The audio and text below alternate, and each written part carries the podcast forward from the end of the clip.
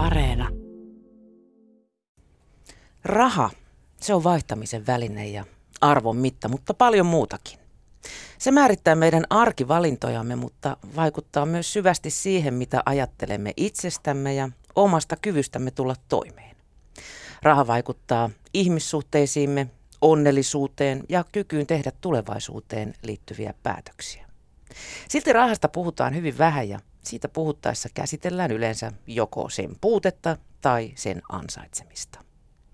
Moni suurta taloudellista päätöstä tekevä saa neuvon, käytä järkeä, älä sydäntä. Ja tämä neuvo ei itse asiassa pidä paikkaansa.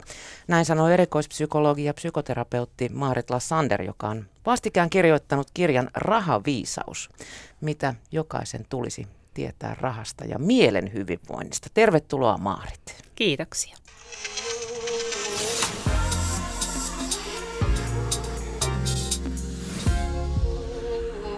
Yle Puhe. Olet siis erikoispsykologi ja psykoterapeutti, mutta mikä ihme sua kiinnostaa nimenomaan rahan suhteessa mieleen? Mikä sai sut tutkimaan asiaa just tältä kantilta? Tämä on aika pitkä tarina ja, ja toki siihen liittyy myös omat kokemukset ja se, mitä on itse omassa elämässä huomannut, mitä on kuullut asiakkailta, millaisia kokemuksia ehkä jossain kriisi keskuksessa tai kriisi, kriisivastaanotoilla on kuullut. Mutta tota, sanotaan näin, että ehkä se ensimmäinen, mistä mä ö, kiinnostuin tuossa muutama vuosi sitten, kun lähdettiin tekemään tosiaan perustulokokeilua Suomeen, ja, ja tota, oli hyvin, hyvin myös äh, pinnalla se, että et niin kuin miten sitä oikein tutkitaan, miten sitä arvioidaan, mistä me tiedetään, että onko se onnistunut vai ei. Ja mulla oli sellainen ajatus, että, että sitä ei oikeastaan voi arvioida, jos me ei oteta huomioon myös sitä mielen hyvinvointia ja miten se vaikuttaa siihen, että, että miten meidän psyyke jaksaa. Ja mä lähdin mukaan siihen arviointityöryhmään ja mulla oli mahtava mahdollisuus yhden toisen, toisen tota hankkeen – tiimoilta niin olla, olla mukana tuolla New Havenissä, Yalein yliopiston ä, tutkimusyksikössä ja sitten nyt ä, viime vuoden aikana tuolla ä, LSE, eli London School of Politi- Politics and Economical Science. Ja, ja tota, siellä mä erityisesti tutustuin tällaiseen niin kuin, maailmalla ajankohtaiseen tutkimukseen rahasta ja hyvinvoinnista. Ja mä huomasin, että aika vähän sitä on tullut Suomeen, aika vähän siitä on kirjoitettu. Ja erityisesti jotenkin siitä, että, että miten niin se rahasuhde syntyy ja miten ne tunteet ja ajatukset ja elämänkokemukset vaikuttaa siihen, että miten me ajatellaan rahasta. Ja mä ajattelin, että, että hei, että, että tästä ei ole paljon mitään. Mä oon paljon etsinyt, mä oon paljon lukenut ja, ja tota, mm, ei ole oikeastaan sellaista, missä kaikki olisi nämä tutkimuksen palaset koottu yhteen. Ja mä innostuin, että mä oon aina halunnut kirjoittaa kirjan. Ja, ja tämä on ehkä sellainen, että mä ajattelin, että tälle olisi oikeasti myös semmoista tilausta. Millainen duuni se oli löytää tietoa tästä mielen ja rahan suhteesta? No Oliko sitä helppoa löytää? No se toisaalta kyllä ja toisaalta ei. Että kyllähän sitä on, mutta sitä on katseltu aina vähän niin kuin jostain tietystä näkökulmasta.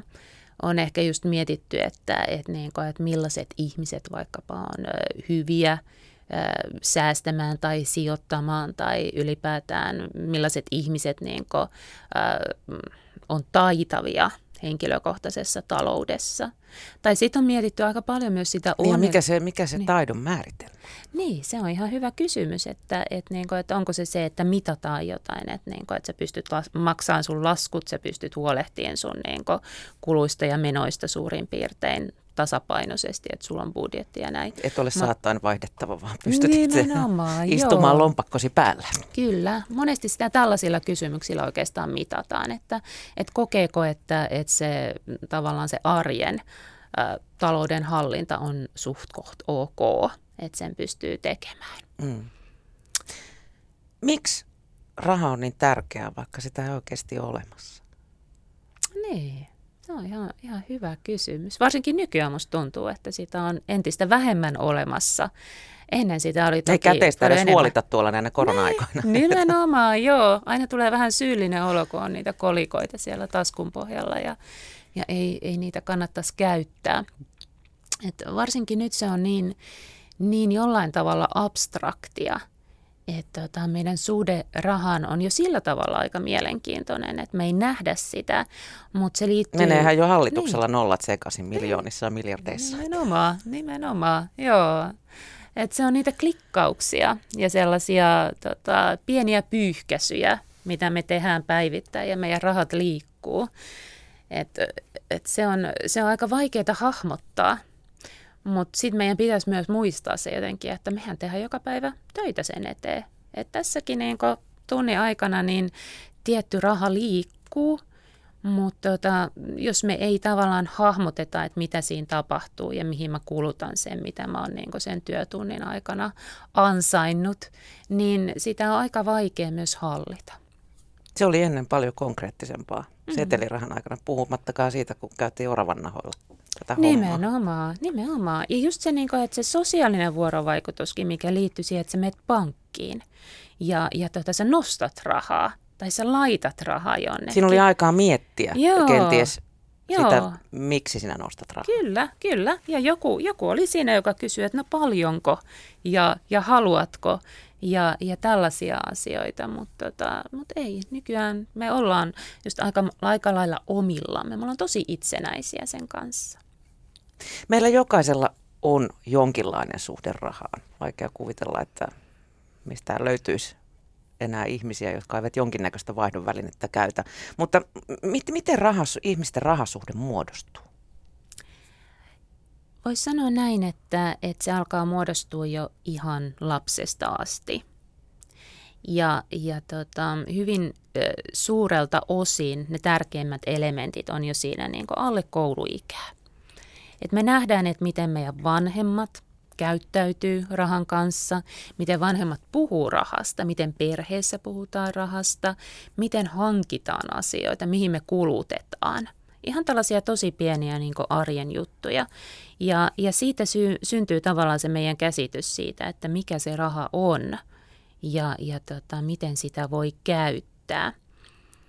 Ja, ja siitä se lähtee tavallaan siitä omasta taustasta, mutta mut sitten tulee koulu, sitten tulee tietenkin se, mitä me opitaan. Se on huomattavasti vähemmän merkityksellistä kuin se, mitä me opitaan meidän vanhemmilta, mutta toki sieltäkin sit tulee sitä, sitä kokemusta. Ja sitten me aletaan kokeilla itse.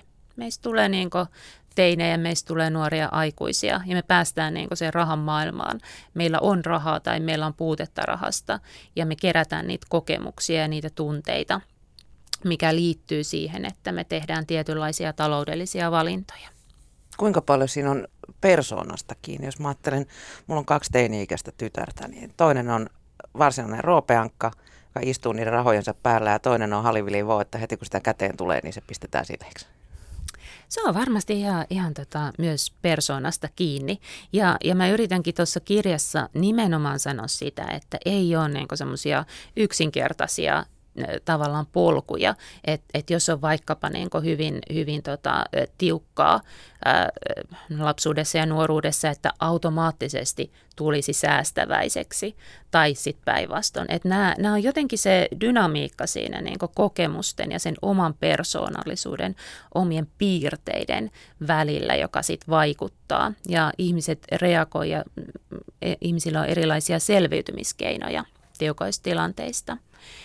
Et, niin, siinä on aika monenlaisia mahdollisuuksia, miten se kehittyy. Mutta me tiedetään myös, että, että tietynlaiset persoonallisuuden piirteet on ö, muuntuvia. Ja jos me tiedostetaan enem, enemmän vaikka sitä, että mikä on meidän tunnollisuuden tai mikä on vaikkapa meidän huolettomuuden takana, että millaiset kokemukset on johtanut siihen meidän käyttäytymiseen, niin meidän on helpompi myös tehdä sellaisia valintoja, että hei, että että tämä on vaikka se, mitä kohti mä haluan mennä. Mä haluaisin olla tunnollisempi, mä haluaisin säästää, vaikka se ei mulle ehkä äh, piirteenä ole täysin luontainen. Että kyllä me pystytään vaikuttamaan myös siihen, kuka me ollaan. Mm.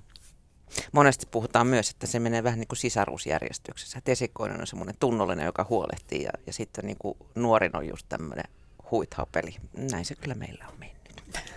Mä voisin sanoa, että ei meillä. Poikkeus vahvistaa säännön.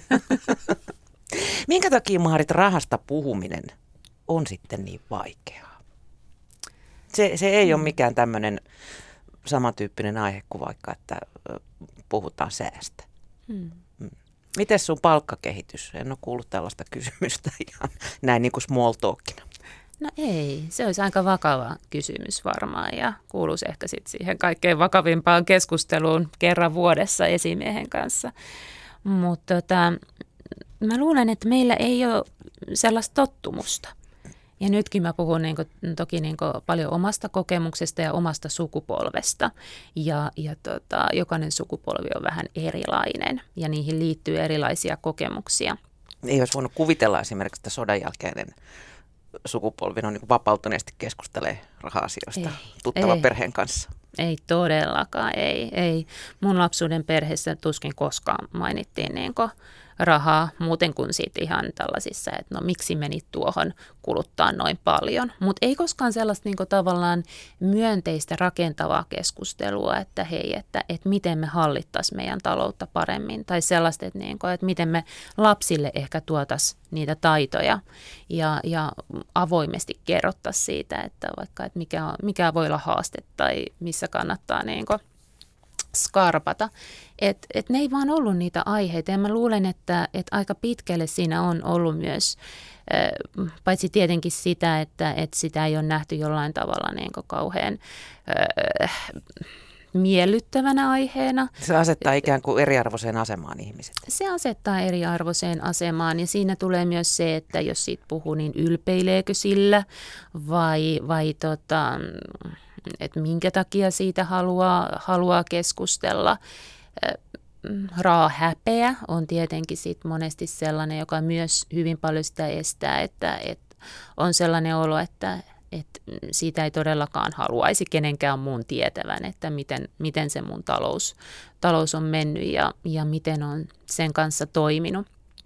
Mutta tota, siihen liittyy varmasti tosi paljon myös niitä tunteita – ja, ja tota, jos niiden tunteiden kanssa ei ole lähtökohtaisesti sinut, niin kyllähän se on hir- hirveän epämukavaa ruveta puhumaan siitä, että, että miltä mun talous tuntuu. Mm. Niin siis suurin osa ihmisistä pitää niin kuin järkevää taloudellista päätöksentekoa tunteista erillisenä ja, ja taloudellisesta turvallisuudesta päätettäessä kehotetaan käyttämään sitä kuuluisaa järkeä eikä suinkaan sydäntä, mutta ne ei siis ole toisilleen millään tavoin vastakkaiset. Mitä hyötyä tunteista taloudellisessa päätöksenteossa sitten on? No ensinnäkin ne kannattaa tunnistaa, koska jos me tehdään niin valintoja ja päätöksiä tunteiden vallassa, mutta me väitetään olevamme järkeviä ja tosi tämmöisiä rationaalisia, taloudellisia ihmisiä, niin, niin meidän on hirveän vaikea niin jotenkin tunnistaa sitä, että miten nämä pienet asiat vaikuttaa meidän päätöksentekoon. Ja me tiedetään, tästä on ihan hirveästi tutkimusta, että, että miten niin ihmiset ei kerta kaikkiaan tee päätöksiä ihan vaan ajatellen niitä faktoja ja plussia ja miinuksia ja hyötyjä hyötyjä ja haittoja, vaan ihmiset myös kuuntelee paljon sitä, että miltä musta tuntuu. Ja siksi tämä niin sanottu intuitio. Onko väsy, onko nälkä, mitä? Nimenomaan. Tuossa on mun kirjassakin sellainen just kuuluisa tutkimus siitä, että pelkkä nälkä voi vaikuttaa siihen, miten ihmiset niin tulkitsee sitä omaa kehon, kehon tuntemustaan ja sitä, että tuntuu vähän epämukavalta ja niin kuin, että nyt, nyt mä luulen, että päätös tässä tilanteessa olisi just tällainen. Et, et, tota, me, me ollaan kumminkin hyvin, hyvin paljon niiden meidän tuntemusten armoilla. Ja, ja se kannattaa, kannattaa just tunnistaa, tunnustaa, myöntää ja, ja tota, tehdä sitten niitä parhaita mahdollisia valintoja. Jos ajatellaan sit sitä, että et niinku meillä on ö, esimerkiksi vahvoja tunteita jostain taloudellisista niinku, ö, ö, päätöksistä, niin myös se auttaa meitä tekemään – niitä parempia päätöksiä. Koska jos me ollaan motivoituneita, jos me ollaan keskittyneitä, jos me asiat on meille tärkeitä, niin me tehdään yleensä myös parempia päätöksiä niihin liittyen. Sä puhuit jo rahahäpeästä, eli, eli rahaan liittyy häpeän tunteita. Ja, ja ne ei liity pelkästään käy, köyhyyteen tai työttömyyteen, vaan, vaan esimerkiksi siihen, että periaatteessa sitä pitäisi olla. Mm. Niin kuin sinun pitäisi tulla sillä toimeen, mutta kun et tul, tule sillä toimeen. Mistä sellainen rahahäpeä oikein kumpuaa? Hmm. Se on ehkä, ehkä niin nimenomaan tällainen keskiluokkainen rahahäpeä tai keskiluokkainen oravan pyörä, mikä on tullut tutuksi, kun on kuullut ihmisten kertomuksia. Että et tavallaan ei ole mitään syytä varsinaista siihen, että, että, niin kuin, että taloudenhoito olisi vaikeaa, mutta tulot ja menot ei vaan mätsää. Ne, ne ei vaan ole tasapainossa. Et, et on koko ajan sellainen olo, että pitäisi ansaita enemmän, että mä pystyisin pitämään yllä tietynlaista elämäntyyliä. Että mun kulut on vaan suuremmat kuin se, että mitä mä ansaitsen.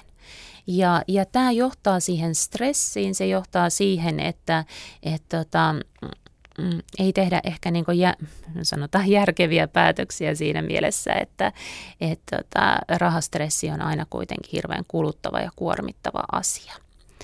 Ja, ja tota, mm, se on myös hirve, hirveän vaikea asia puhua. Et rahan puute on ehkä siinä mielessä pienituloisella jollain tavalla myös helpompaa, että et voidaan nähdä, että niinku, et pienellä palkalla on vaikea elää.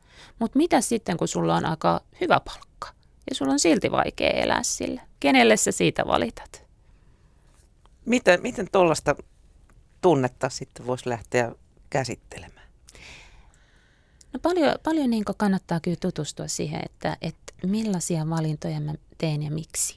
Että onko ne onko ne tavallaan ulko, ulkopuolisen maailman, ulkopuolisen ympäristö jollain tavalla motivoivia, motivoimia, että pitäisi niin pysyä muiden mukana niin sanotusti, että vertaillaan siihen, että mitä, mitä ystävät, mitä läheiset, mitä työkaverit ja naapurit, että mitä ne kuluttaa, pitäisikö munkin kuluttaa samalla tavalla, pitäisikö mun tavallaan pysyä siinä niin elämäntyylin oravan pyörässä mukana?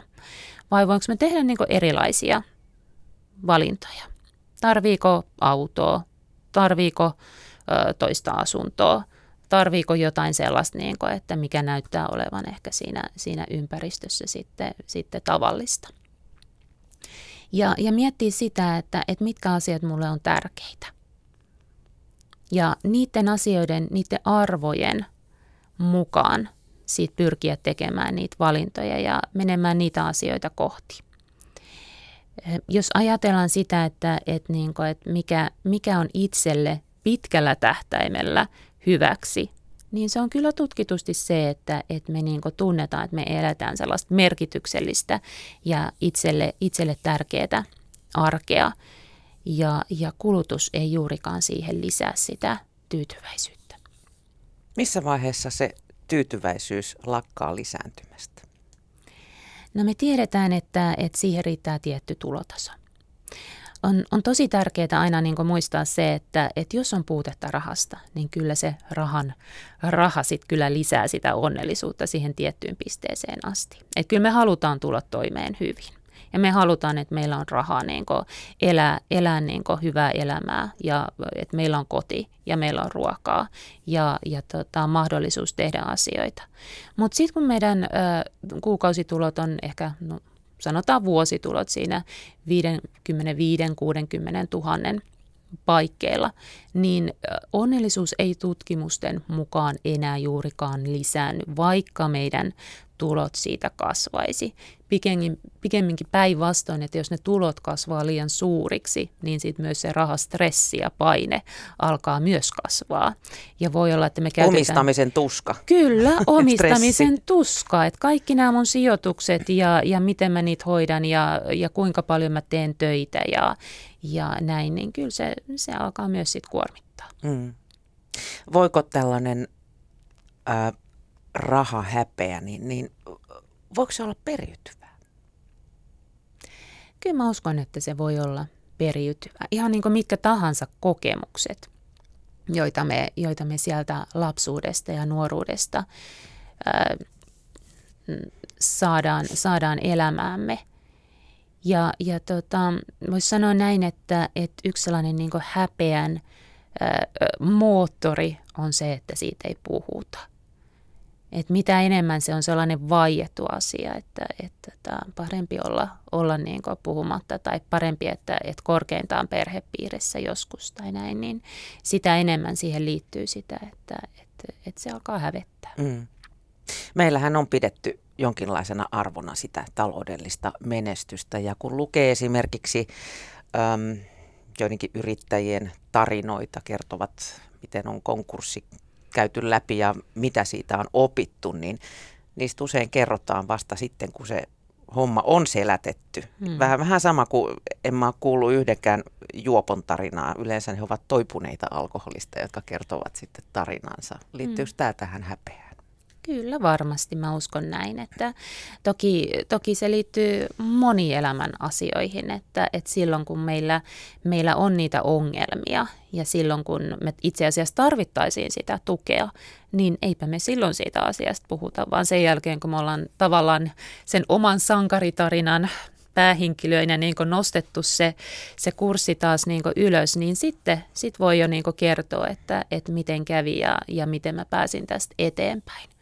Mutta tärkeämpää mun mielestä olisi puhua siitä sitä ennen, silloin kun ne ko- kokemukset on aika akuutteja ja silloin kun me ehkä hyödyttäisi siitä, että me saadaan sitä vertaistukea. Mm. Mutta siinä pelätään nimenomaan, siinä hävetään, että saadaan se luuserileima. Mm. Joo, joo. Koska ethän sä siinä voisi sanoa, että hei, että kyllä mä tästä vielä selviän. kyllä tästä noustaan.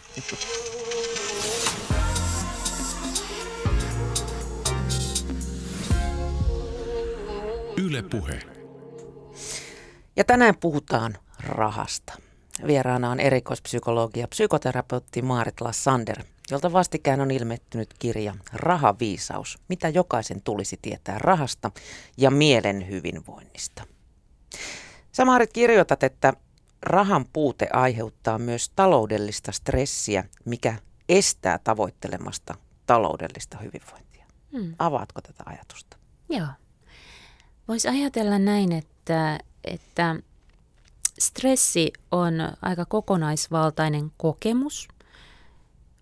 Toki se on niin ihmiselle hirveän tarpeellista, että me tarvitaan sitä stressiä, oli se sitten, sitten myös sellaista positiivista, joka antaa meille sitä motivaatiota ja energiaa ja, ja sellaista niin skarppiutta, kun me toimitaan. Mutta aika usein, kun me puhutaan stressistä, niin me tarkoitetaan nimenomaan sitä kroonista – stressiä, joka, joka syntyy siitä, että meidän voimavarat ei vastaa niitä vaatimuksia, mitä meillä on arkipäivässä. Ja silloin kun meidän, meidän kokemus meidän arjesta on tällainen pitkään, niin meidän voimavarat alkaa hävitä ja meidän päätöksentekokyky myös alkaa niin kärsiä. Eli silloin kun me ollaan erityisen stressaantuneita, meillä saattaa olla jo myös muita mielenterveyden pulmia ja, ja tota, voimat on vähissä, niin eletään aika sellaisessa niin kuin suppilossa, että pystytään keskittymään vaan yhteen asiaan kerrallaan ja usein se on se selviytyminen. Ja silloin kun se selviytyminen on meidän fokuksessa, niin on aika vaikea nähdä sitä kokonaistilannetta, on vaikea nähdä niitä vaihtoehtoja ja, ja on vaikea myös mm, avautua siitä asiasta, kun haluaisi vaan niin kuin, että se vaikein menisi ohi ja, ja seuraava päivä olisi ehkä pahe, parempi. Mutta tota, tämä on ehkä se, se, niinku se hankala juttu, että et tota, mitä enemmän me ollaan sen stressin kourissa, niin sitä vaikeampi meidän on siitä päästä pois. Estääkö se myös tekemästä rationaalisia päätöksiä? Kyllä se estää. Et, et me tiedetään, että, että me, meidän aivot ikään kuin kokee uhkaa ja, ja tota, voisi sanoa näin, että meidän biologinen reaktio uhkaan on usein tämä, niin kuin, että taistele tai pakene tai lamaannu. Ja jos ajattelee niin rahapulmia ja taloutta noin yleensä, niin eihän se taistele, pakene tai lamaannu, niin eihän se nyt kuulosta kauhean hyödylliseltä. Et, tota, siinä käy monesti sille, että me esimerkiksi ollaan hyvin ärtyneitä asioista. Me saatetaan suuttua pienestä tai sitten me vältetään vaikka niinku tsekkaamasta sitä tilin saldoa, vältetään avaamasta laskua. Tai sitten me ei ne tehdä mitään. jonnekin. Joo, joo. Pois silmistä, pois mielestä. No nimenomaan, sinne vähän niin kuin johonkin laatikkoon. Ja sekin, että me lamaannutaan siinä, että ei ole mitään tehtävissä. Että, niin kuin, että meni miten meni. Niin nämä, nämä on semmoisia meidän, meidän niin kuin, tavallaan biologisia reaktioita stressiin. Ja, ja ne ei auta meitä sit, niin kuin näissä tosi monimutkaisissa tilanteissa, missä pitäisi niin kuin, aivot olla niin sanotussa hyötykäytössä. Miten se vaikuttaa meidän kykyyn nähdä niin kuin, ö, omaa tulevaisuutta eteenpäin ja sen suunnitteluun? Hmm. Se on myös se meidän, meidän niin haaste stressaavissa tilanteissa, että et, tota, eihän me voida suunnitella kovin pitkälle ja ei me voida, voida niin nähdä just niitä vaihtoehtoja ja mahdollisuuksia, koska meidän aivot keskittyy siihen, että, niin kuin, että me selviydytään nyt tästä ja se on se, mitä pystyy tekemään. Että et se potentiaali on paljon pienempi, pienempi nähdä eteenpäin. Mm. No köyhyys kuristaa, mutta mistä Maarit sitten köyhyyden kokemus riippuu ja mikä sen määrittelee? Meillä on olemassa absoluuttinen köyhyys, mutta mm. Me ei puhuta nyt siitä. Mm, kyllä, joo. Joo, sekin on tosi mielenkiintoinen kysymys, että on ihmisiä, jotka kokee olevansa köyhiä ja se ei välttämättä ole sidoksissa siihen tulotasoon. Ja, ja sitten on ihmisiä, jotka, joilla on hyvin malhainen niin ehkä se tulotaso, mutta heille ei tulisi mieleenkään ajatella itseään köyhinä siinä mielessä. Et paljon toki riippuu siitä, että, että missä me eletään. Eli ja ympäristö. Ympäristö, kyllä. Millainen se on se, se lähinaapurusto tai, tai se paikka, missä me vietetään aikaamme. Ihan jo myös yhteiskunnan tasolla, niin kuin, että, että niin kuin mikä on vaikkapa keskitulo – tässä kaupungissa, tässä kunnassa, tässä ammatissa noin, noin ylipäätään. Että miten, miten mä vertaan sitä, missä kohdassa mä oon itse, jos ajatellaan niin muita, muita mun vertaisia. No jos sitten ajatellaan, että sä oot jossain kaivupuistossa koet itsesi köyhäksi, niin helpottaako elämä sitten, jos sä muutat jonnekin Itä-Suomen pikkukylään? No näin tota, ajatuskokeena voisi ajatella, että joo, joo, kyllähän se varmaan helpottaa. Että, että, tota. Olet hirveä hillokeisari siellä sitten. Kyllä, joo. Mutta nykyään meidän, meidän, tota, nämä meidän vertaisryhmät, niin eihän ne pelkästään ole tätä, että missä me asutaan. Mehän eletään myös paljon tässä meidän virtuaalisessa maailmassa. Niin välttämättä silläkään ei ole sit niinku sitä toivottua vaikutusta, että me muutettaisiin muutettais johonkin toiseen paikkaan. Ja, ja sitten, sitten toisaalta, niin kuin, että kuinka hyväksytyiksi me tullaan siinä ympäristössä, jossa me ollaan erilaisia.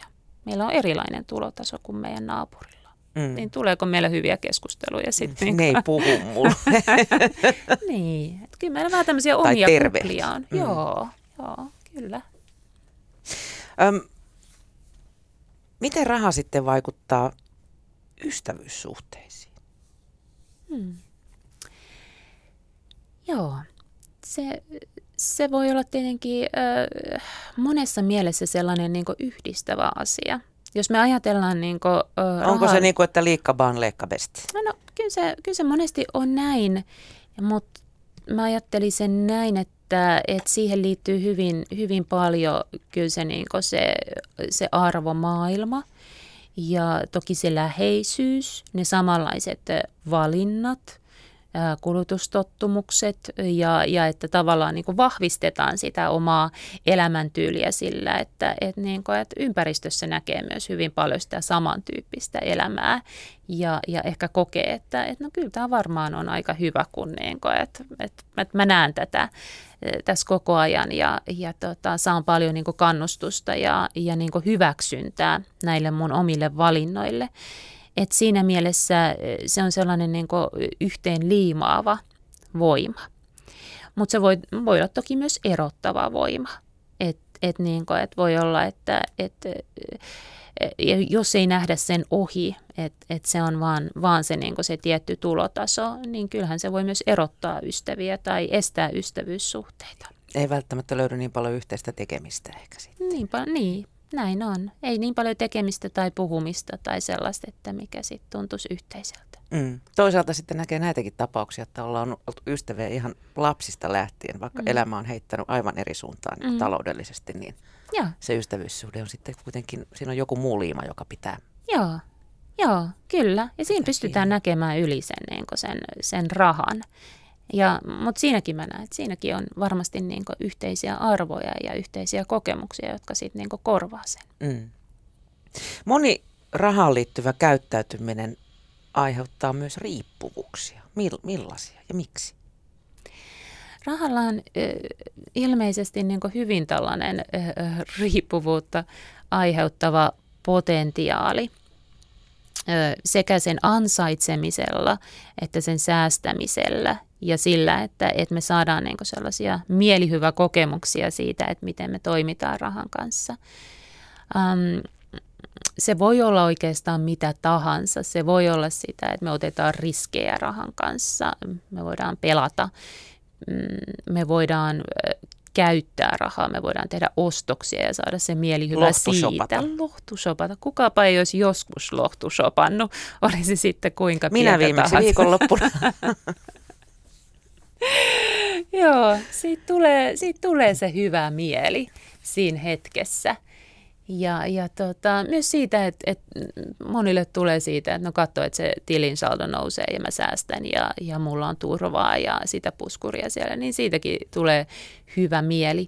Mutta tota, ja, ja siitä mä voisin sanoa, että se on, se on myös yleisesti niin hyvinvointia, hyvinvointia toki äh, vahvistava asia se säästäminen. Mutta silloin kun näistä rahan käyttämisestä ja, siihen liittyvistä kokemuksista tulee tavallaan sellainen niin tunneasia, lohtu, semmoinen lyhytaikainen mielihyvä piikki, niin, niin tota, niillä ei oikeastaan ole semmoista pitkäaikaista vaikutusta pikemminkin sitten monesti sitten tulee se morkkis. Ja, ja se, että no miksi mä nyt näin tein ja nyt mulla ei ole taas rahaa tai, tai jotain, jotain tämän kaltaista. Mutta kaurapuurolla ensi mm. viikko mm, Niin, niin että se, se ei kanna kerta kaikkiaan. Tekeekö raha sitten onnelliseksi? Sitähän on tutkittu paljon. Jos tekee, niin, niin kuin missä määrin? Raha, raha voisi sanoa näin, että raha antaa vapautta. Ja vapaudella on mahdollisuus tehdä meidät onnelliseksi.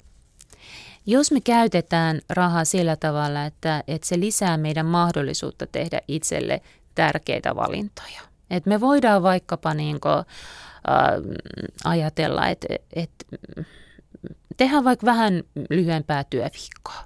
Me valitaan se, että meidän tulo, tulotaso on hieman pienempi, mutta me saatetaan tehdä vaikka yhtenä päivänä viikossa jotain meille tosi tärkeää, vaikka korjata venettä tai kirjoittaa kirjaa tai jotain tällaista, niin kyllähän se on, se on rahavalinta ja se on silloin tehnyt meitä onnelliseksi. Mm. Mutta sitten saattaa tulla pettymys, jos, jos niinku taloudellinen menestys ei tuokkaa sitä tyydytystä, mitä oli kuvitellut. Niin, joo, kyllä. Et oikeastaan siihen ei kannata sillä tavalla luottaa, että, että, että se taloudellinen menestys, menestys olisi sellainen asia, joka, joka, joka lisää meidän hyvinvointia. Se voi lisätä meidän, meidän kokemusta omasta statuksesta. Se voi lisätä sitä, sitä ajatusta, että mä oon menestynyt. Mutta vaikka se vaikuttaisikin tällä tavalla hieman kierteisesti siihen, että tuntuu, että, no, että mä oon onnistunut mun elämässä, niin, niin voidaan sanoa, että nekin, sellaisetkin tavallaan onnistumisen tunteet, niin ne ei välttämättä lisää hyvinvointia, että ne lisää vaan sitä, että, että me voidaan, voidaan ehkä hyvillä mielin verrata itseämme toisiin. Mutta sitten toisaalta jää usein kysymättä, että mikä meillä on tärkeää, että onko se ö, taloudellinen menestys meille tärkeää. Jos sitten ajatellaan taloustieteen näkökulmasta, niin onko enemmän aina sama kuin paremmin? Ää, ei, ei se ole. Et, et enemmän on joskus parempi, mutta tota, suurimman osan aikaa se on itse asiassa väärä kysymys. Että mitä me sillä oikein tavoitellaan, että, että mikä, mikä se on se enempi. Ja, ja tota, mm, taloustieteiden näkökulmasta me ollaan jo mun mielestä hyvin paljon siirtymässä siihen niin kuin myös hyvinvointitalouteen. Että me aletaan ajatella enemmän, enemmän muitakin yksityiskohtia kuin pelkästään niin kuin ihan, ihan vaikkapa bruttokansantuotetta sellaisena hyvinvoinnin mittarina – että nähdään, että et, et sillä on tietty, tietty vaikutus, mutta monesti se on jonkun kautta että se lisää meille niitä mahdollisuuksia tehdä meille hyviä asioita. Mm, että se ei ole enää kiveen hakattu se joku selkeä mitattava tulotaso, mm. kun, kun mitataan taloudellista hyvinvointia. Niin. Joo.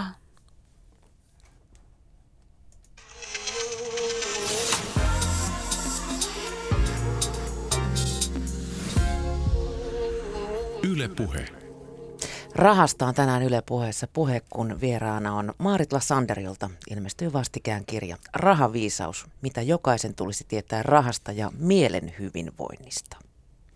Puhutaan Maarit sitten hetki terveyden ja rahan kytköksestä. Miten taloudellinen hyvinvointi vaikuttaa ihmisen fyysiseen ja psyykkiseen hyvinvointiin? Joo, Terveys on tietenkin sellainen asia, että, että jossain määrin me pystytään ostamaan esimerkiksi terveyspalveluita itsellemme ja jossain määrin me pystytään huolehtimaan itsestämme paremmin silloin, kun meillä on siihen varaa. Tänä aikana esimerkiksi olemme viime päivänä huomanneet, että koronatestiin pääsee rahalla, kun julkiselta puolelta mm. ei meinaa oikein päästä. Kyllä, tämä on ihan totta. Jos on 250 lyödä handuun, niin sinne vaan. Näin on, ja se ei ole pelkästään se fyysinen puoli, vaan se myös psyykkinen, että, että kuinka paljon sä stressaat sitä, että, että saatko sä sen koronatestin vai et ja mihin hintaan ja, ja, ja millä, millä, missä ajassa julkisella puolella. Että tavallaan se fyysinen ja psyykkinen kulkee joka tapauksessa koko ajan yhdessä. Ja, ja tota, voisi sanoa, että me ollaan aika hyvässä tilanteessa tietenkin Suomessa, koska niin meillä on terveyspalvelut, joihin suurimmalla osalla kansalaisista on varaa. Sekin on kuitenkin sellainen, mihin, mihin tota, sanoisin, että ei kaikilla aina kaikkeen varaa joka ikisessä tilanteessa, että kyllä ne pienetkin maksut joskus tuntuu aika ikäviltä ja, ja niitä saattaa kertyä. Mutta, mutta periaatteessa terveys ja raha on meillä suhteellisen hyvässä, hyvässä tasapainossa. Mutta sitten jos me ajatellaan, että meillä on aika isot terveyserot myös Suomessa, niin, niin siihen kannattaa kyllä kiinnittää huomiota, että et, et, miksi näin. Miksi, miksi tota, mm, on, on alueita ja on, on tota, paikkoja, missä, missä tota, hyvinvointi ei samalla tavalla toteudu kuin sitten toisissa. Usein kuulee myös sanottavan, että köyhällä ei ole varaa syödä hyvin ja silloin aina joku neropatti tulee suosittelemaan kotimaisia juureksia. Mutta siis sehän pitää ihan paikkansa, että jos haluat syödä hyvin ja terveellisesti, se ei ole maailman halvinta. Tämä on ihan totta, että, että mitä huonommin syöt, niin mit, sitä halvempaa se yleensä kyllä on. Ja, ja tota, mm, toki tätä maailmalla näkee vielä enemmän, että, että siellähän mitä höttöä tahansa niin voi ostaa todella, todella halvalla ja, ja tota, sitä voi kuvitella, että mitä se tekee pitkän päälle terveydelle. Mutta kyllä Suomessakin, että, että jos haluat syödä monipuolista, mahdollisesti luomuruokaa ja, ja pitää kiinni tasapainoisesta ruokavaliosta, niin kyllä siihen kuuluu rahaa. Siihen kuuluu, kuuluu myös äh, paljon sellaista niin energiaa, että, että sä pystyt tavallaan pitämään huolta itsestäsi niin hyvin ja, ja kiinnittää huomiota näihin asioihin. Mitkä on sitten, Maarit, taloudellisen stressin vaikutukset ihmissuhteisiin? Miten, miten se näkyy niissä? Me varmaan kaikki tunnistetaan ne hetket, kun on ollut ehkä hieman tiukkaa tai tai ehkä se kumppani on tehnyt jonkun taloudellisen valinnan, joka ei meidän mielestä ole ollut se kaikkein Ostanut jotain. Uusi jakosa taas. Näin on, ja ne voi olla aika, aika tota, tiukkoja ne kommentit siinä, siinä tilanteessa.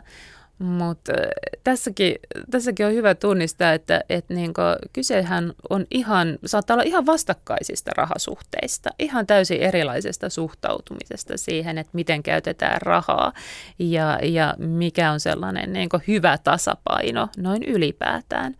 Ja jos, jos on kaksi ihmistä, jotka ei kummatkaan oikein tunnista sitä, että mikä heidän valintoja ja pää, päämääriä niin ohjaa, niin kyllähän siinä on melkein väistämättä tulee niitä yhteen törmäyksiä. Ja kumpikin vaan tuntee, että toinen ei tee, tee hyviä valintoja, vaikka, vaikka voi olla, että ne on hyviä valintoja jostain näkökulmasta ja tietyillä parametreillä, mutta tota, ne ei vaan kohtaa siinä hetkessä. Eli tässäkin olisi niin kuin hyvissä ajoin sitten hyvä saada suunsa auki ja keskustella näistä. Joo, Kyllä, kyllä. Et mikä, mikä, sun mielestä on tästä, mikä sun mielestä on taloudellista hyvinvointia? Mikä sulle on riittävää? Ää, mikä saa sut tuntee olos turvalliseksi vaikkapa niin rahan suhteen? Että, että mikä on sellainen hyvä, hyvä meidän perheen tasapaino? Mm. Joo, ei se oikein toimi, jos toinen on tämmöinen hetkessä eläjä, mm. shoppaa ja toinen taas hilloa niitä mm. rahoja vuositolkulla. Joo. Mut entäs sitten omat uskomukset taloudellisesta menestyksestä, niin, niin miten ne muokkaa sitten omia mahdollisuuksia? Pa- paljon on puhuttu viime vuosina esimerkiksi tämmöistä ylisukupolvisesta periytyvästä huono-osaisuudesta. Joo, joo. Um, siihen varmaan, varmaan aika paljon vaikuttaa myös se kieli, mitä me kuullaan ihan, ihan lapsesta asti, että et mitä meidän vanhemmat käyttää. Ja, ja, ja tota, tähän ei mun mielestä kiinnitetä tarpeeksi huomiota, että se ei ole ainoastaan ne asiat, mitä sanotaan, vaan myös miten ne sanotaan ja miten me puhutaan itsestämme. Että jos se viesti on, että, että, niin kuin, että mä oon vaan niin huono rahan kanssa. Että niin, että mä en tajua. Mun äitikin oli ihan huono, mun isoäitikin oli ihan huono. Ne on kaikki sanonut, että ne on ihan huonoja. joo, joo. Ja jotenkin sellainen, niin kuin, että ei, ei mun tarvikaan, mä oon niin huono näissä asioissa, niin kuin, että antaa olla ja niin kuin, että joku toinen hoitaa. Tai, tai tota, että jätetään se sitten niin jollain tavalla sen oma vastuu ulkopuolelle. Mutta mä, mä en usko, että on, on sellaista asiaa kuin ihan peruuttamattomasti huono raha-asioissa. Et on monella... Mä tunnen kyllä pari. ei siitä sen enempää. Jos on itse, itse niin kuin tavallaan kiinnostunut siitä asiasta ja, ja tota, motivoitunut ehkä tekemään jotakin muutoksia, niin aina on jotakin tehtävissä. Et ei ole sellaista asiaa että, et, tai sellaista niin kuin tilannetta, että mitään ei voisi tehdä, koska olen niin huono tässä. Mutta mut monesti siitä tulee vähän sellainen niin pako, pakotie. tekosyy. Ei, niin, tekosyy. Että tota, et ei mun tarvi. Et, et mulle on jaettu nämä kortit ja näillä mä pelaan, mutta tota, olisi, olisi ehkä paljon enemmänkin niitä mahdollisuuksia, jos uskoisi uskois siihen omaan potentiaaliin.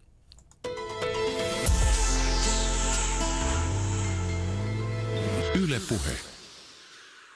Miten on Maari, tekeekö työ sitten onnelliseksi? Nykyään työelämässä on aika korostetusti tule, tulee niin kuin esille epävarmuus ja, ja ei-vakituiset työsuhteet. Joo, joo.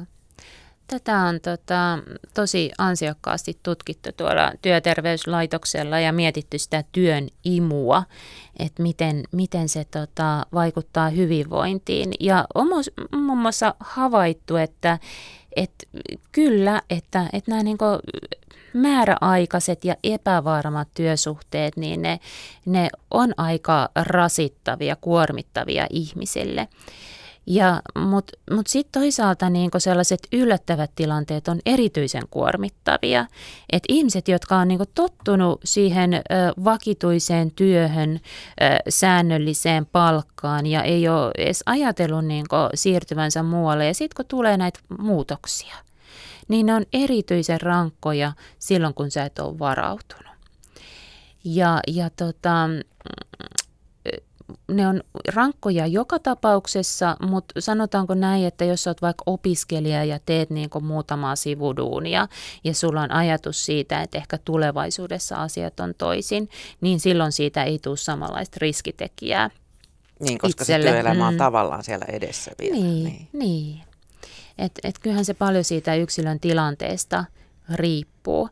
Mutta, mutta nämä on sellaisia, että vaikka me joskus on ajateltu ja, ja on kuullut sanottavankin sitä, että on aina parempi olla töissä kuin työttömänä, niin ei se oikeastaan näin ole. Että jos sä oot työsuhteessa, joka, joka oikeasti on riskitekijä, huonontaa sun hyvinvointia merkittävästi, niin ei siihen kannata Lisää jäädä. stressiä. Mm, kyllä, Kyllä, ei se pelkästään se työ, vaan se, että me pystytään itseämme jollain tavalla toteuttamaan sen työn kautta ja me tunnetaan olevamme turvassa siinä työssä, mitä me tehdään, niin on tosi tärkeitä asioita.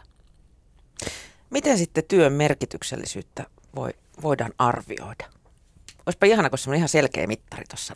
No kuulen, niitä on näitä mittareita. Työterveyslaitokselta löytyy työimumittari ja sitten tässä kirjassakin mä oon maininnut mittari, joka on tällaisen amerikkalaisen professorin laatima työn merkit- merkityksellisyyteen liittyen. Eli kyllä niitä voi käydä tekemässä ja vähän arvioida sitä, että mikä se oma tilanne on. Samalla kumminkin on hyvä muistaa, että, että se on aika lailla sisäinen kokemus, se työn merkityksellisyys. Että et mikä tahansa työ voi tuntua merkitykselliseltä, mutta mi, äh, perinteisesti merkitykselliset työt ei aina tunnu itsestä siltä. Et jos sä vaikka niin oot lääkäri tai äh, sanotaan, että tuolla kriisialueella pelastat ihmishenkiä tai, tai tota, teet, teet tota, töitä uhanalaisten eläimien hyväksi, tulee heti vielä tällaiset hyvin niin perinteiset asiat, niin ei se tarkoita sitä, että sä aina tunnet työsi merkitykselliseksi, jos ne työolosuhteet ei ole sellaisia, että ne mahdollistaa sulle sen tunteen kehittymisen. Mm. Osa meistä ei ihan oikeasti tunne minkäännäköistä imua työhön, ei, eivät mm. koe niin kuin koko työn tekoa merkitykselliseksi. Joo, joo, näinkin voi olla. Sitten voi kysyä, että no mikä, mikä on se, mikä on merkityksellistä? Mitä niin. haluaa tehdä? Ja jos se edellyttää työssäkäyntiä, että voi sitä merkityksellistä asiaa tehdä, niin duuni vaan sitten. Joo, se on sitten väline siihen. Mm. Palataan Maarit vielä siihen rahaan. Ö, lisäksi tällainen taloudellinen hyvinvointi, sitten myös niin kuin anteliaisuutta, eli, eli taloudellista altruismia. Mm. Joo. Joo, se on yksi sellainen asia, jolla on hyvin paljon niin kuin potentiaalia tuoda sitä hyvinvointia.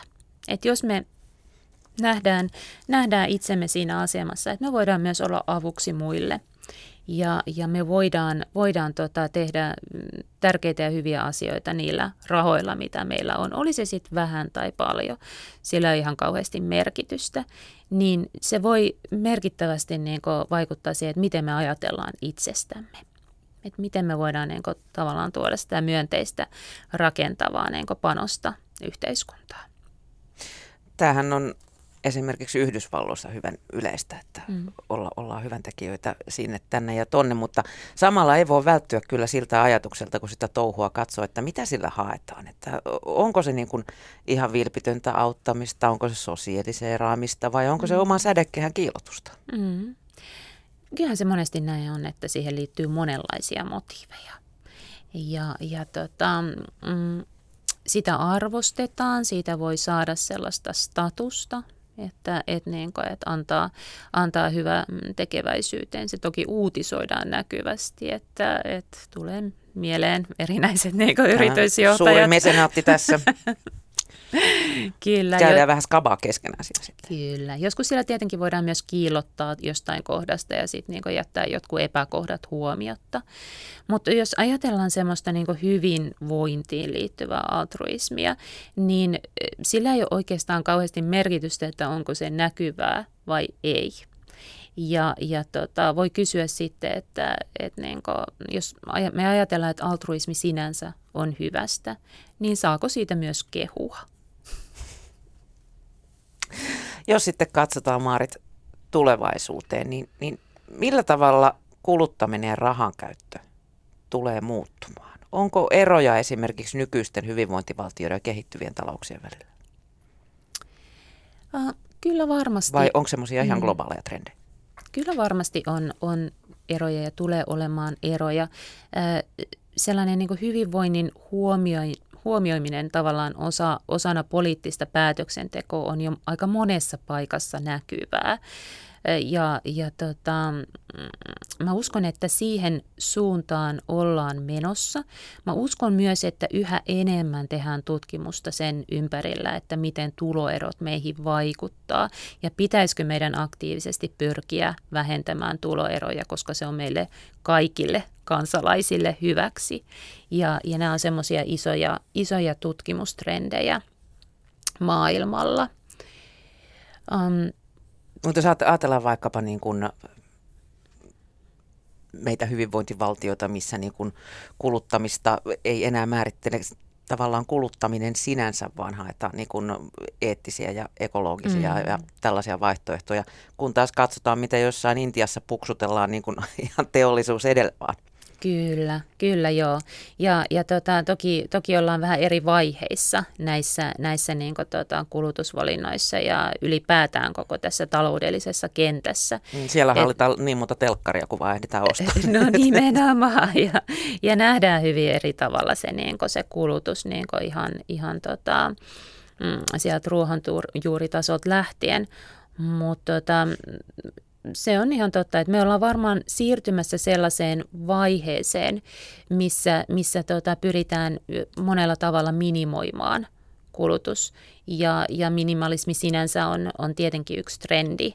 Onko se ja, muuten materialismin vastakohta? mä, mä väitän, että, että se ei ole. Toki sitäkin on monenlaista ja, ja tota, eri tavalla sitä toteutetaan, mutta, mutta monesti siinä myös siihen liittyy erilaisten tuotteiden ja palveluiden ostamista ja, ja kuluttamista jollain tavalla. Et, et se ei ole ihan yksiselitteisesti niin sellainen äh, materiaali, äh, mate, vastaus materialismille. Mm. Mutta tota, mä näkisin, että mennään hyvin paljon siihen, että me jaetaan enemmän. Että jakamistalous, yhteisöllisyys, se, että meidän ei enää tarvi omistaa – asioita samalla tavalla, että me, me voidaan käyttää niitä yhteisiä resursseja, eikä se enää olisi sellainen niin statuksen merkki, että mä omistan tämän ja sen takia mä olen tärkeä henkilö. Hmm. Onko Maarit sitten omaa rahasuhdetta mahdollista muuttaa? Sitä on ihan ehdottomasti mahdollista muuttaa. Ja, ja toki ensimmäinen askel on, kun lukee tämän kirjan ja pohtii, että olisiko tässä jotain mulle. Voisinko, voisinko niin ehkä kokeilla jotain näistä harjoituksista, mitä siihen liittyy.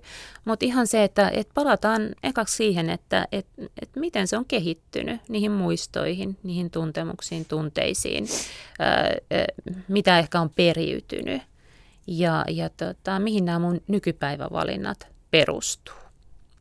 Eli kynä käteen ja paperia kynä eteen. käteen, joo, kyllä. Siihen kannattaa ottaa aikaa ja, ja tota, tosiaan ne voi olla myös aika hankalia juttuja joskus. Et, ne, et niitä ei välttämättä haluakaan miettiä, miettiä kovin syvällisesti, mutta tota, mä uskon, että se kannattaa. Mm.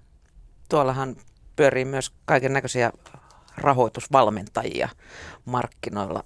Mitä mieltä olet? Onko heistä apua tällaisessa? Ei välttämättä tällaisessa, mistä me nyt ollaan tässä mm. puhumassa.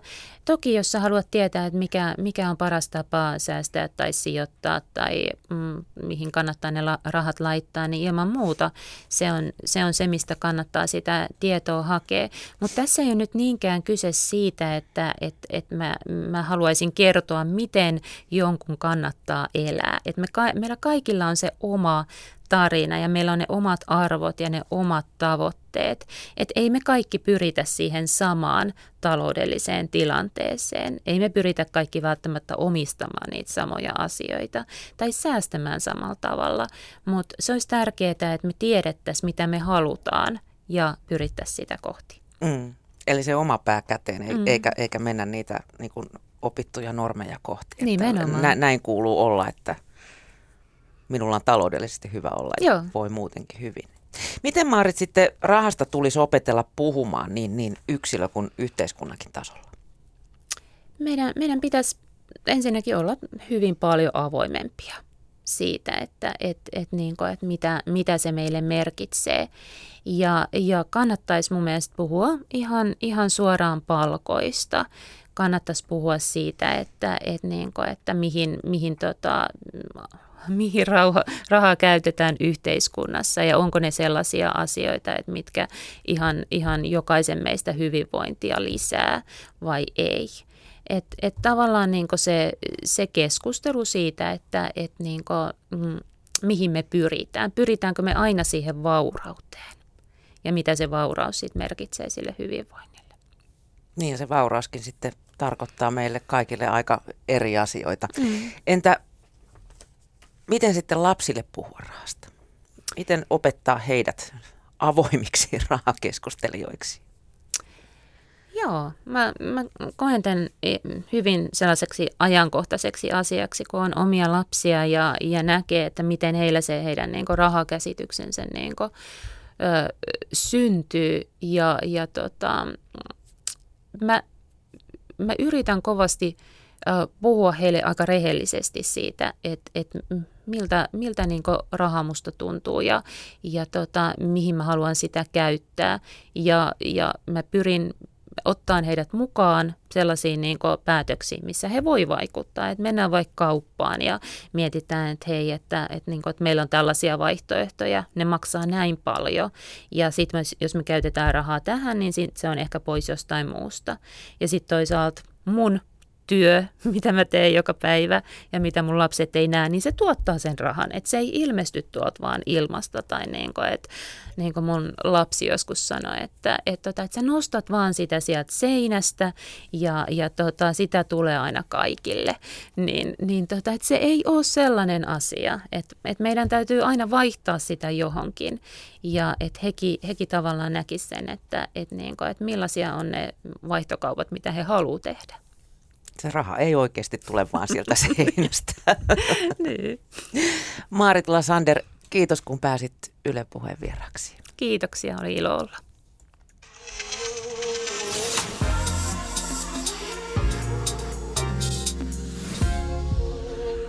Yle Puhe.